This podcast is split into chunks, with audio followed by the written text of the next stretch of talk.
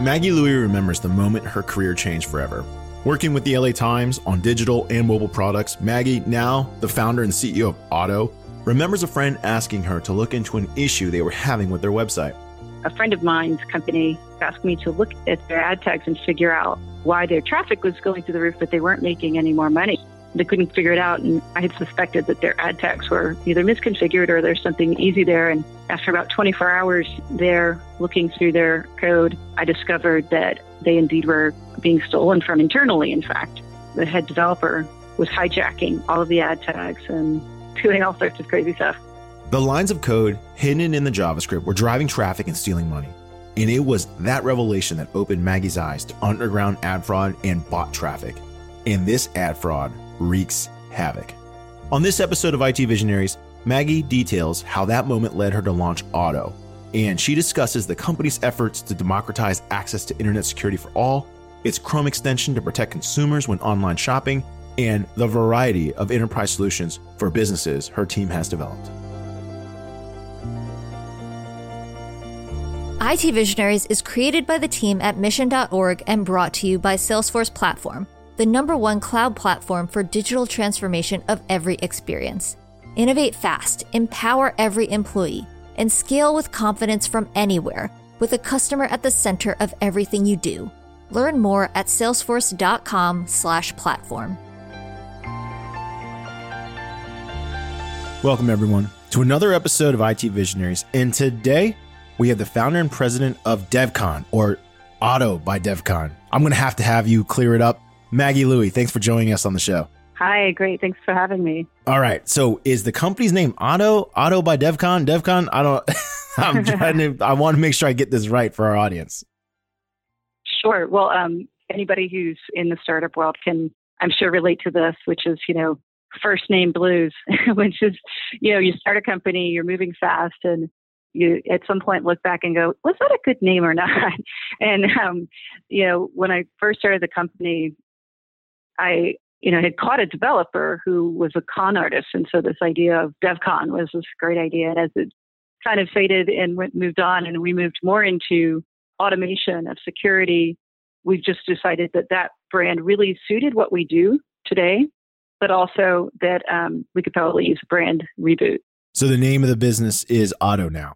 Yes, it's Otto. and we're going to go through over this next year a brand transition from. So you'll see, you know, Otto by DevCon as we're fading out uh, away from DevCon. DevCon still exist. It was more of our core, you know, corporate but non uh, brand facing name. But for all of our commercial product, will be branded Otto. Awesome. Now, DevCon, what we got from LinkedIn was pretty amazing. I want you to dive into this for us. So, it said that in 2017, you discovered a hacker was stealing nearly a million dollars in ad revenue from a publishing company while at the LA Times. And they were doing this by hiding discrete sections of the website and exploiting third party JavaScript. And Otto was born from that problem. Is that right? Well, so one clarification there. Um, so it wasn't the LA Times that this hacker was stealing from. I did work at the LA Times and I was in product, and that uh, expertise around Martech and ad tech was what led me to discover um, a friend of mine's company uh, who had asked me to look in, at their, their ad tags and figure out why their traffic was going through the roof, but they weren't making any more money. And they couldn't they couldn't figure it out. And you know, I had suspected that their ad tags were either misconfigured or there's something easy there. And uh, after about 24 hours there looking through their their code, I discovered that uh, they indeed were being stolen from internally, in fact. And um, the head developer was hijacking all of the ad tags and wow, um, just yeah, doing all sorts of crazy stuff. But that's what, yeah, that's when I decided to launch the company. What I noticed when I was looking at the code was he didn't write this. It wasn't one consistent person. It was obvious that these were kind of script kiddie kind of copy and paste things. And there were multitudes of, of kinds of of exploit kits that were being used on that site. And what, what that opened my eyes to was this huge world of, of, um, of underground ad threat beyond ad fraud and, and bot traffic and like that, but this actual distribution of malware, Trojans, stealing revenue, um, hijacking tags, and, and all sorts of you know fun JavaScript injection stuff. So, for our audience, what exactly is Otto? So Otto is an evolution of DevCon. When we started, really, we were solving this problem for the advertising martech industry, and we were stopping people from using ads to deploy attacks or to steal revenue. And what we discovered along the way was that uh, the underlying problem, which is JavaScript vulnerability or risks and third party JavaScript vulnerability and risk, was you know maybe made up of 5% within the martech industry. But basically every website consumer facing website has some dependency on javascript or third party javascript whether it's a partner or vendor like analytics or a shopping cart, or if it's um, you know even libraries, you know, so open source libraries, and that these kinds of uh, attacks were just like what we were seeing in the ad ecosystem, but that were enabling attacks like you know MageCart um, and other uh, you know, ways that hackers essentially can exploit JavaScript and gain access to either the site or to the customers in the browser. So automating the solution was sort of the idea that made us change the name to Otto. And he's a cute otter. We love otters. so.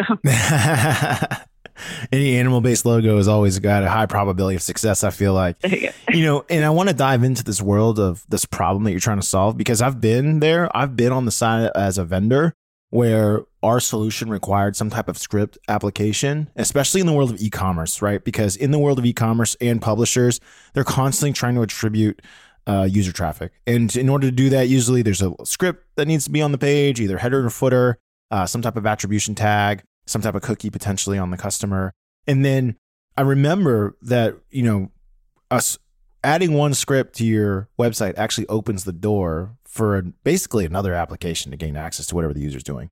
And so you even you even talk about this inside of your uh, on your website. It says that 90% of websites that you monitored in September of 2020 had out of date JavaScript libraries. 6% had high severity reported uh, CVEs for reported XSS attacks.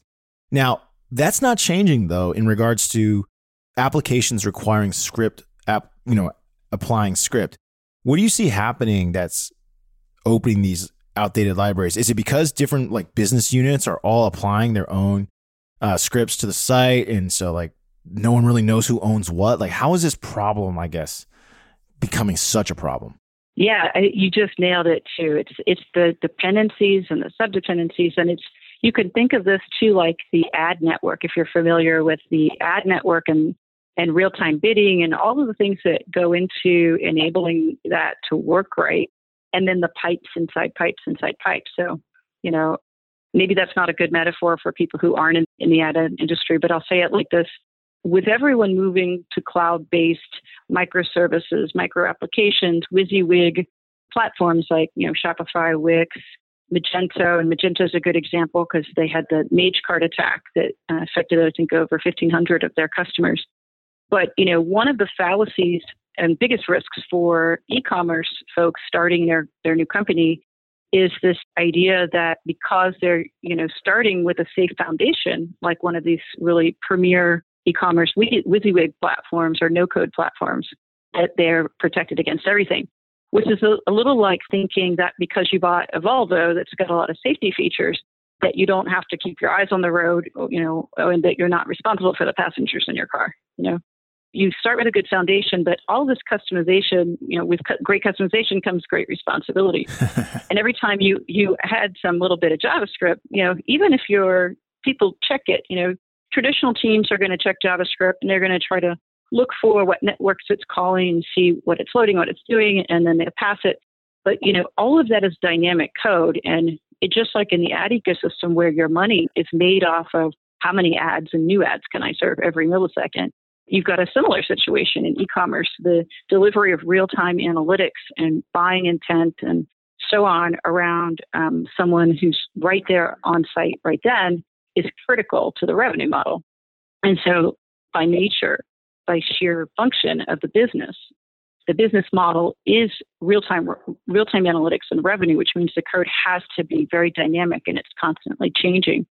So, really, the security gap is a old school approach of doing static analysis on dynamic calls that are happening you know, every millisecond. It's a different you know, information cycle moving in and out. And this is a huge opportunity for hackers who want to look for a spot that's not being monitored regularly or real time and you know do things like in a Magecart where they're attacking a partner's you know code because they can get access through that and into your world right um, some attackers just do it in the browser and they may use someone else's code to deploy uh, or exploit uh, you know a vulnerable library inside the browser when a user is on there so the store wouldn't even know that this had happened you know some data exfiltration i don't know if that simplified it actually no you, it does what I was thinking about was, you know, when you think about, let's say, like the enterprise level, because we worked with some enterprise customers. So I would say any enterprise doing over 100 million online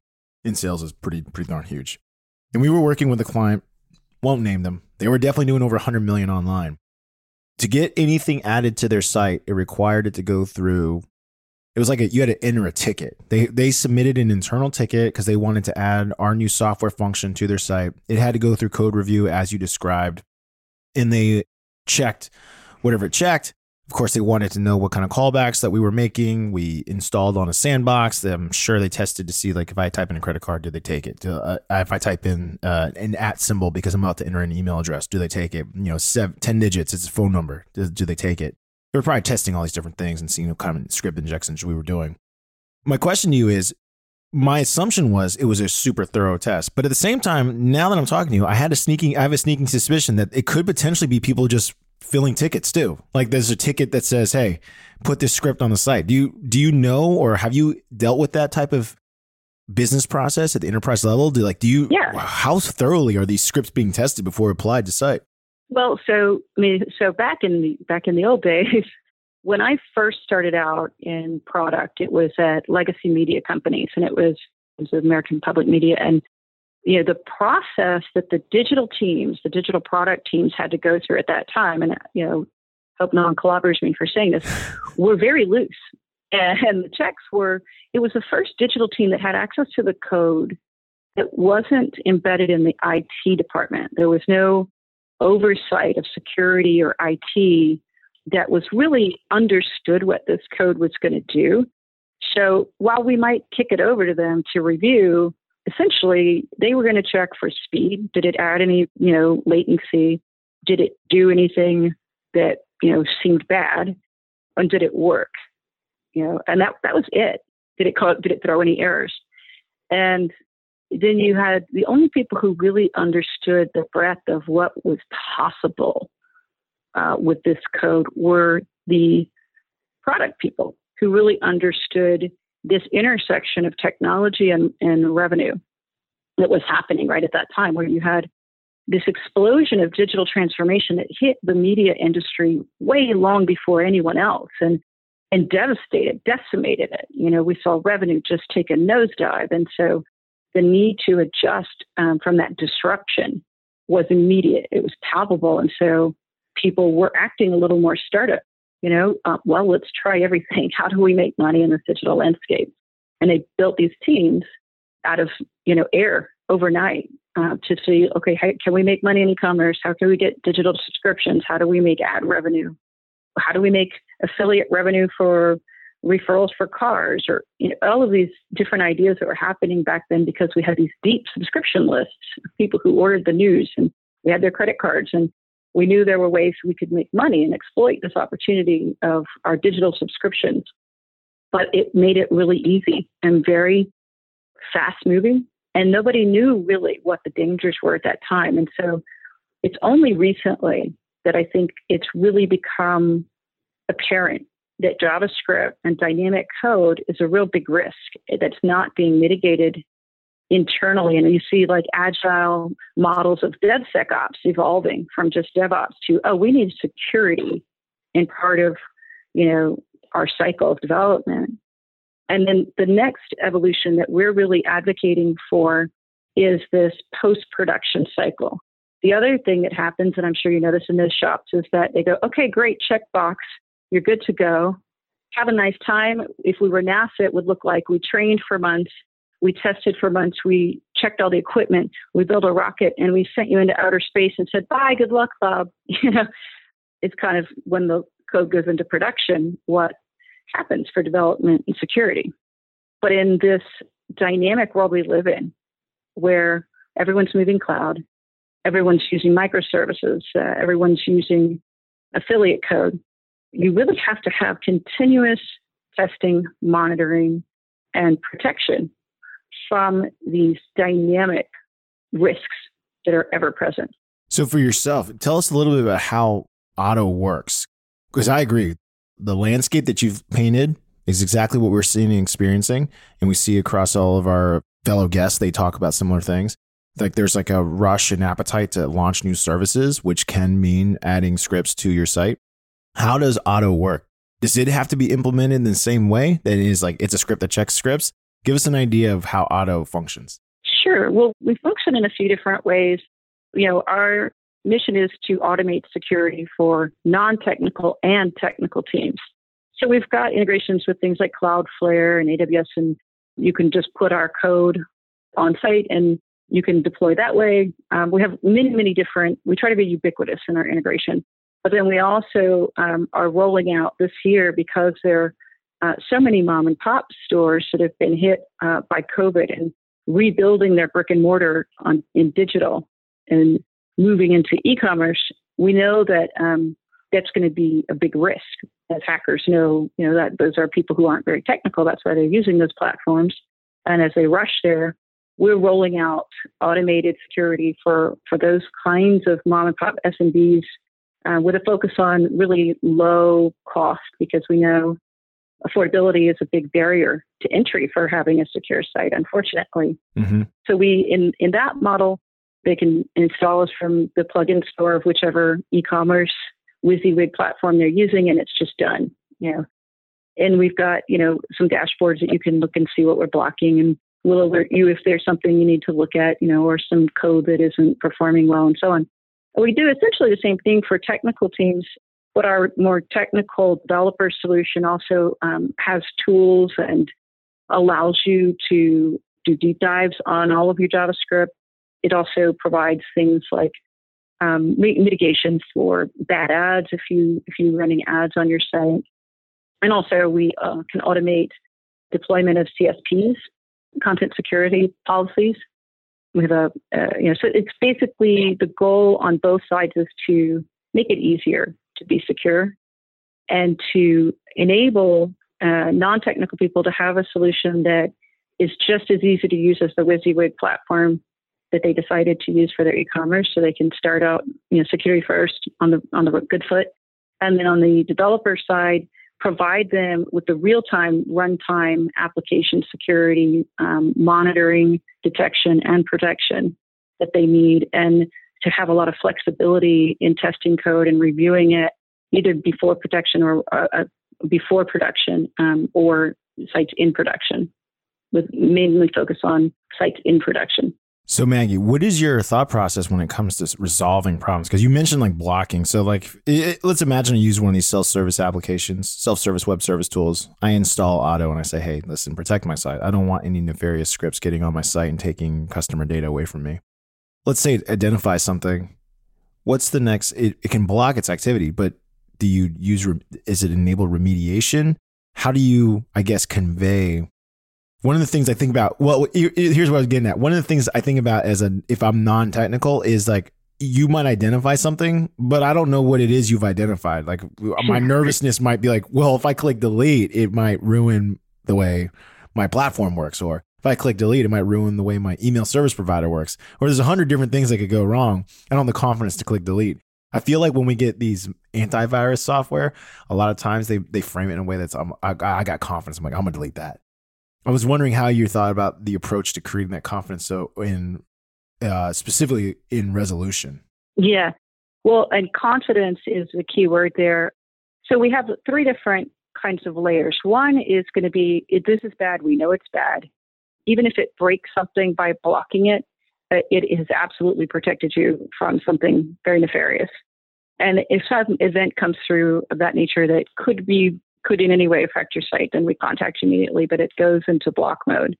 Most of those are based on behavior. Uh, so you've got some signature, but it's um, essentially qualitative comparative analysis, and some is signature based and then pattern based, behavior based. And that's really just stuff that would really gets you in trouble that you don't want to happen. You don't want data exfiltration. You don't want data. You know, and you can, if there's a partner, for instance, that you have that is you're sending data to, you always have the ability to whitelist those beforehand. So that eliminates, you know, false flag. But then the next important one is identifying those CVEs, metadata libraries, and and combinations that um, allow us to give you a confidence uh, rating based on potential exploitability, not just vulnerability. So we don't want to do is like wave flags that keep you or your development team wondering if something's a big problem all day. So we'll give you a low, medium, high, and then there'll be a description that explains like, well, this is an out-of-date library and it has there's been no CVEs reported yet, so it's sort of low risk, but it's there. You should update to this and we'll tell you what to do. If it's medium, let's say, or it's high, it's been let's say it's been exploited before. You'll see a link to the CVEs, any related documentation around the exploit. We'll also look for combinations of tech that were essential to the exploitability of that vulnerability and let you know if you have that combination. And then in our enterprise solution, we actually automate the updating of those libraries for you as well. So you've got out of date libraries. You can review it first. Here are the recommended, you know, updates. You can review it and just update it. So you're not out just searching for the latest library and installing yourself uh, we can actually update it for you.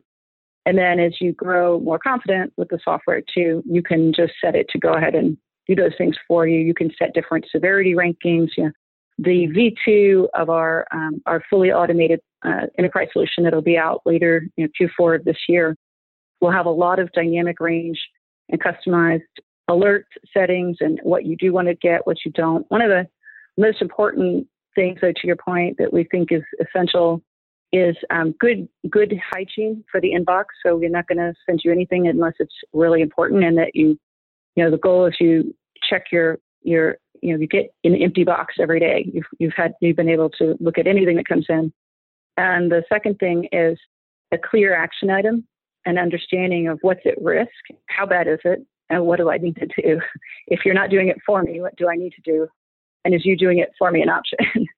And so that's kind of the key to trying to simplify this, especially for, you know, teams that don't have a ton of security resources. A lot of develop, a lot of companies, especially SMBs, we know are just there's a head developer who does everything. You know, yeah, his product, his development, his engineering, his IT, and may not know security that well. And taking another full time, very important job on is not possible. So creating something that saves you time, saves you money, makes it simple, and gives you uh, peace of mind that you know what's going on and that you understand exactly what the risks are and what to do next is, is mission critical. Yeah, I love the simplification of the way you're envisioning this product because when we first started talking about scripts and tags, I started thinking to myself about tag managers and not to call out any different companies, but man, those products are hard to use. Like, see, I don't care what anyone says. Like, oh, it's simple. It's like, no. With the first time you sit down, I feel like at a tag managing terminal it is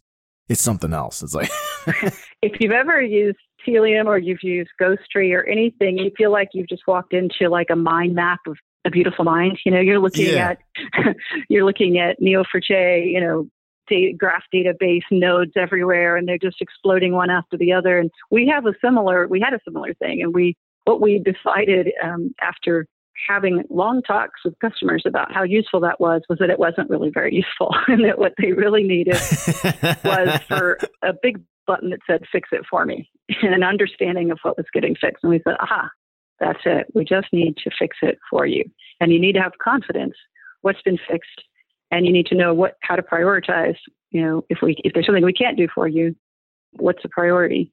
And it was about a year's worth of, of talking with customers who really loved our product and, and still use it and did use it then too, and trying to really create something that did the worrying for you and, you know, move away from this sort of FUD model, you know, that a lot of security is sold through, you know, it's fear, uncertainty, and doubt, and move into this peace of mind, brand confidence, and automation that, you know, development teams can go back to creating cool stuff and, and innovating and building and not uh, just mitigating and monitoring, which is an extremely manual process if you're doing it in house by yourself.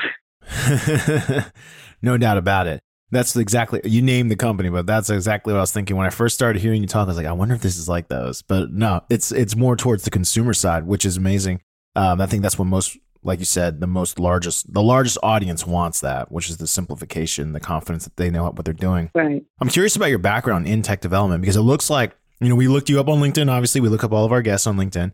It looks like you've constantly been involved in the tech side of what I would call entertainment companies, right? Magazines, comms companies, publishers, uh, entertainment. Talk about a little bit about like how did you how did you find your way into like developing software solutions here, and, of course, and then of course we're going to take because it, it looks like you started off as a musician based on your LinkedIn, which is a you know very different from developing code. well, it is, but you know, music is math. But um, I've had a very circuitous path to where I am today. As most of us probably, when we look in the rearview mirror, realize it's it's probably been more curvy than we imagined, but mine certainly more than most. As you noted, I started off in the '90s as a recording artist, and you know did seven albums, one with Alex Chilton, who is that's kind of my my moment of glory, I guess, underground artist I really loved, and um, you know had one radio hit back in the '90s, and then um, you know we had tragedy, as all bands sometimes do, and uh, I ended up leaving the music industry at 29. And, um, you know, the, the publishing industry was the first one that to willing to have me.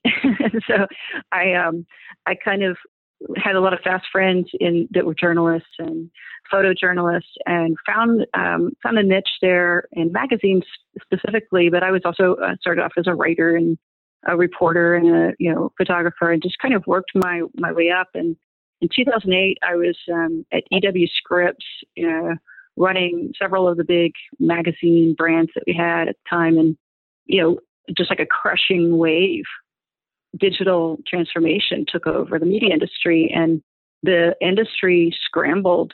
You know, like I said earlier, to put together teams that understood the industry well enough that could learn digital and shepherd us through a really dark time into new revenue and uh, transformation. And um, I kind of, you know, raised my hand a little too uh, optimistically, maybe at my abilities, but all the same, I, I was like, I'll, I'll, do it. I'd love to do that. And so the company really invested in me in, in getting digital chops, and I got to be one of those very early digital product teams and had to develop a really deep expertise around JavaScript because uh, it was how you made money. The performance, you know, the, the business model, understanding you know CPMS and how you know milliseconds make a difference in terms of how many ads are going to get delivered and viewability and all those kinds of things that ultimately work into how you make money in in digital.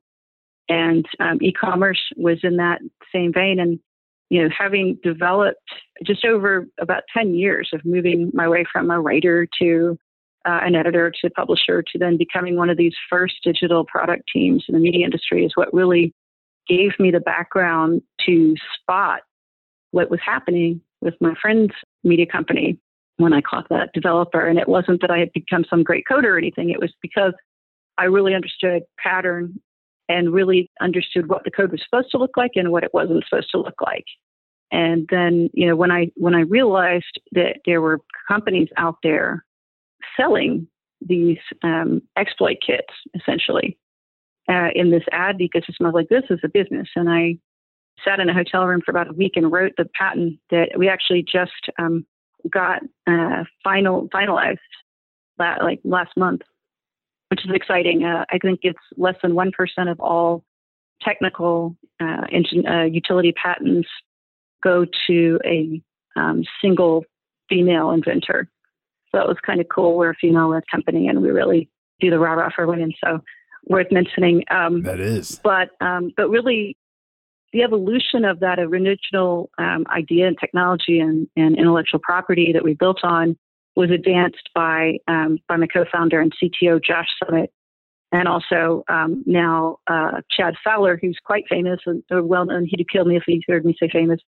Um, quite well known in the development world. Um, he's written several books on Ruby, Ruby on Rails, and uh, his company Wunderlist was acquired by Microsoft uh, way back, and uh, just a really smart and hilariously funny man. And so he and Josh have been driving the evolution of that initial tech to where it is today. And and you know the vision of being able to secure the biggest gaps that are out there right now is the mission and being able to look at this browser situation you know whether you're serving a site or whether people are going to your site being able to protect and identify and detect and monitor for activity that's happening in the browser that could go sideways for your company or, or for you as a consumer is our approach to the problem.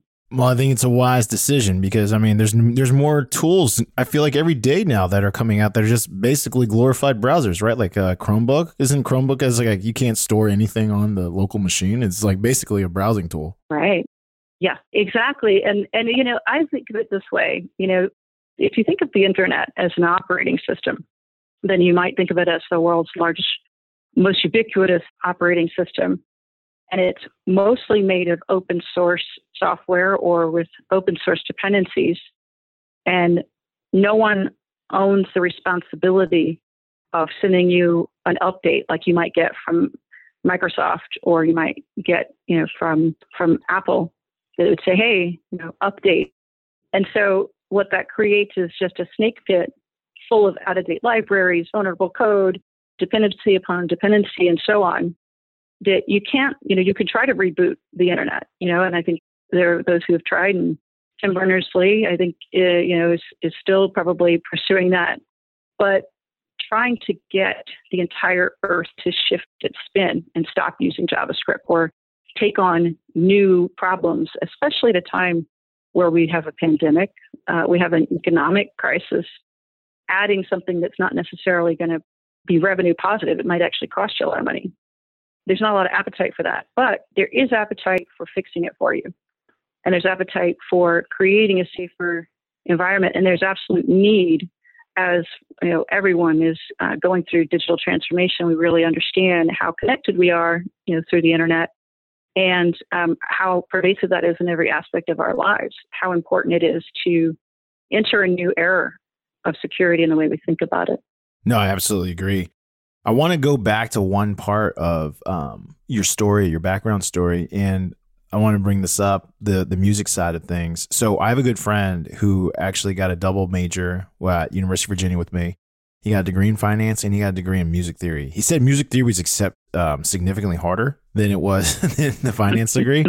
and then he ultimately had a very successful career in finance because I guess he couldn't make it as a drummer. I don't know, but but then the the movie The Big Short comes out, and he says, "See what I mean?" And like Michael Burry, who's legendary, you know, legendarily called the shorting of the housing market, was also an avid drummer. And he said, and he said something similar to what you said, which is the constant study of mathematical patterns is applicable. And I want to hear from your perspective deeper in there. Like, how do you think mu- understanding music, writing music, being able to read music helped you learn to code because your story of basically volunteering to learn is a story that's going to continue to repeat itself, which is there's more businesses that need technical expertise than there are technical expertise to fill the roles. Totally. Therefore, there are going to be people that have no background volunteering to learn this. You have an interesting perspective since you have a music background. What was it? You, could you pinpoint something that enabled this transition, or was it a series of things? I'm curious when you look back on that moment. What do you think helped you? Yeah, well, it's pattern recognition. Um, that's like my super skill. And I would never depict myself as some great coder. Like I'm a hacky front end person at best. You know, Josh and Chad are, you know, are the deep geek developers. I can break things. um, I can reverse engineer things. I can hack a few things. And I can see when the pattern is not making sense. And it, that's what really was what allowed me to catch um, the first guy. And you can think of that in musical terms as something being pitchy. You know when a song is pitchy, you can hear it. Mm-hmm. You know, there's a oscillation to that, so it's it's quantifiable too. You can see that there's math to it, and I think that there are certain elements of scripts that if you're working with them every single day, you can just see when they're off. You can see when a code style has changed dramatically. You can see strange things that just aren't part of the normal here's a good example. One of the first things I noticed was I was looking at the the DFP ad tags, double click for publishers for those not in the ad world. And this is the ad server that's going to help put the ads on the page.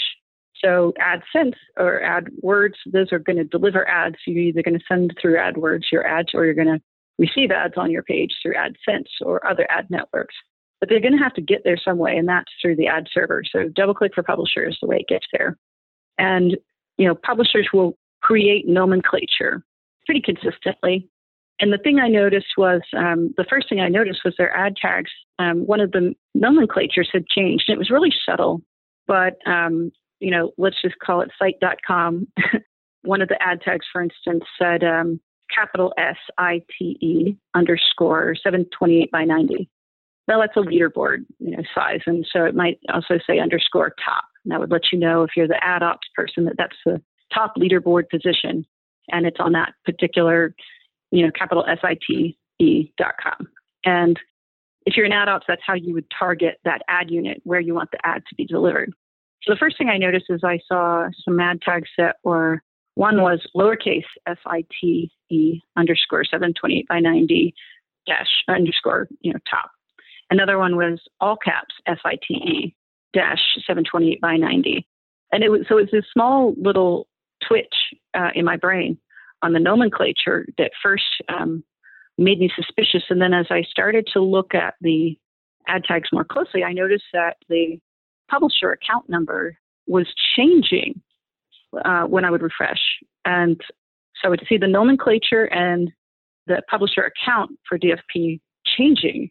And as I started to look at those and, and jot them down, I realized that there was an entirely different ad server that didn't belong to the company that was typing in ads with you know spoofed ad tags that nomenclature was you know, very subtly different, but enough that you could keep track of easily if you needed to. The next thing I found was um, a little script that basically said, fire 30% of the time. And so it was, you know, saying 30% of the time, siphon off all of this, the ad delivery to this other server. And so that's how it was, you know, basically siphoning off 30% of their revenue. So it was really a lulling. They weren't making no money, which is what was really confusing to them and would have been obvious, you know, but this sort of social engineering of knowing, well, you can't steal all the money, you know. Um, and then I, I, just kept finding things like that. Um, like I found a plugin. Now this was on a Drupal. This the site was um, was on was was using Drupal as their framework, and they had some plugins, which you know, in an open source community, WordPress, whatever it may be, there's all sorts of solutions. But if you don't check those carefully, who knows who's made them? Who knows what they're doing? they might say they're going to increase your traffic, but they might actually just be injecting ad tags, you know, and that in this case is what was happening too, is this developer had also created a, you know, optimize SEO kind of um, uh, plugin and was using that to inject other ad networks and exfiltrate, um, you know, kind of uh, cookie stealing and all sorts of retargeting information from customers. So, but again, it's kind of that twitch in the brain, you know, which I think if you're in music, you have sort of an intuition for mathematics, whether you realize it or not, because you understand the sound of math. And that gives you a different frequency in terms of pattern recognition. And that's kind of how I've always managed my way through it, I guess. No, that's fascinating the way you described that because I remember the first time I I played guitar. I wouldn't say I was good as you, definitely not. Uh, but I remember my instructor teaching me like what I forget what he called them. So now I'm gonna, but like basically, like there's a specific type of way to play notes on a guitar that make it sound evil. Sure. He's like, yeah, these these are the scales you play in like death metal. I'm like, why? He's like, this is because the pattern always works. It just sounds like scary. And I was like, what do you mean? And he started playing all these different variations of it. I was like, oh my god! Every single time you heard it, I was like, you know, it sounded morbid. Like I couldn't imagine like a you can sound morbid, but there it was. no, it's it's so true, and not to be a total total geek, but you know, I kind of I, I, I there are some death metal bands I love, but I was always a punk rock girl. Yes, um, jazz and punk rock, um, which have no roots in the kind of music I actually ended up making records doing, which was more psychedelic, you know, jam band kind of stuff that you know purports to be original, but sounds a lot like the dead. Um, but uh, but I I still when I'm you know looking at code or I'm trying to find something, the pattern is the thing, and I'm always listening to something like jazz and or you know chip tunes. It's really geeky. I like chip tunes. So um, and and Chad is also and Josh. Pretty much everyone in the company plays music. Chad is a very accomplished jazz, uh, avant-garde jazz saxophonist. I love to listen to his music. Also, the Doppelarians, a great uh, CD. So check it out. A little plug for Chad. listen, listen. This is this is the perfect transition. I got to plug our sponsor, but it's time for the lightning round. The lightning round is brought to you by the Salesforce platform, the number one cloud platform for digital transformation of every experience. And Maggie, this is where we ask you questions about your life away from Otto so that our audience can get to know you a little better. So you kind of talked about you like playing punk rock.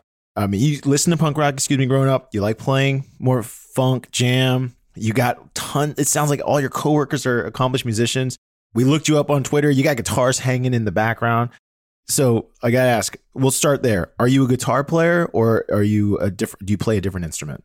Um, I do play guitar. I will say, um, when I was with the band Buttermilk, um, all of that badass guitar playing is not me. That would be David Simmons, who passed away uh, tragically in 2000, which was why I left the industry.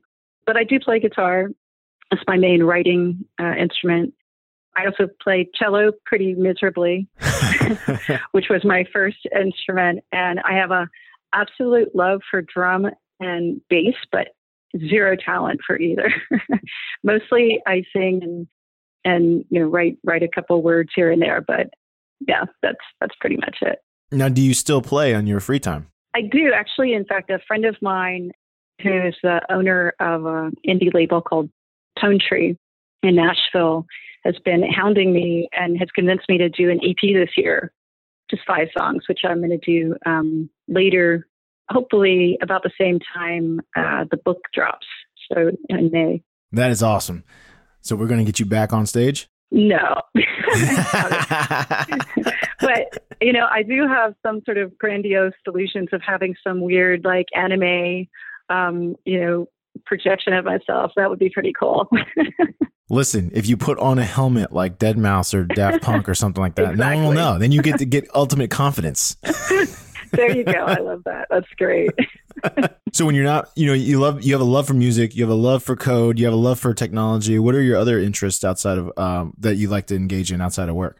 Physics. I love physics. Um, Richard Feynman is um, probably my most favorite notable physicist because he also kind of intersected music. He had a love for bongos and tried to make a pilgrimage to Tuva to hear the Tuvian throat singers who didn't quite make it before he passed away but yeah, I love physics. I think um, understanding how things work is so endlessly interesting and, and sort of no matter what you're thinking about intersects that somewhere.